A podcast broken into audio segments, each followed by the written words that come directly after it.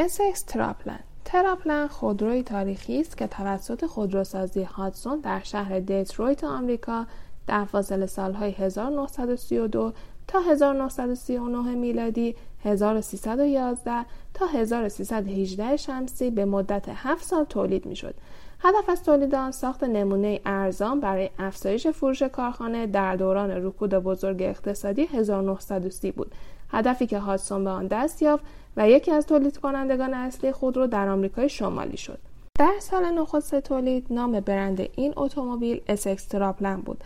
اما از سال 1933 فقط تراپلن نامیده شد ویژگی منحصر به فرد تراپلن دو ترمز اتوماتیک به کار رفته در آن بود در واقع خودرو دارای دو سیستم ترمز هیدرولیکی و مکانیکی بود که در صورت خرابی ترمزهای هیدرولیک از ترمزهای مکانیکی برای توقف خودرو استفاده می‌شد. این خودرو به صورت سقف جمع شونده یا کانورتیبل هم تولید می شد که سهم قابل توجهی از فروش را به خود اختصاص داد.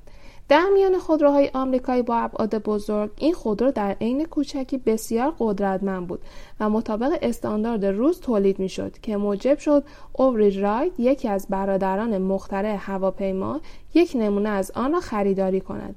البته این خودرو در سالهای بعد با موتوری قویتر بدنه سبکتر و شتاب بیشتر تولید شد و باعث توجه تبهکاران معروف آن زمان آمریکا همچون جان دلنگر، جورج نلسون و جان چیس به آن شد. نمونه موجود در موزه تولید سال 1932 میلادی 1311 شمسی می باشد این خودرو سدان کالسکی توسط فرجیک ایشو هوانورد مشهور ایرانی که در پرواز بالون مهارت داشت استفاده می‌شد. به طوری که کیلومتر شمار آن عدد 38547 کیلومتر را نشان می‌دهد.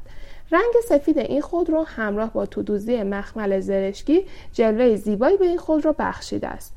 با اینکه از اکستراپلن با هدف استفاده توسط مردم عادی طراحی و ساخته شده بود اما توسط افراد نسبتا ثروتمند رانده می‌شد.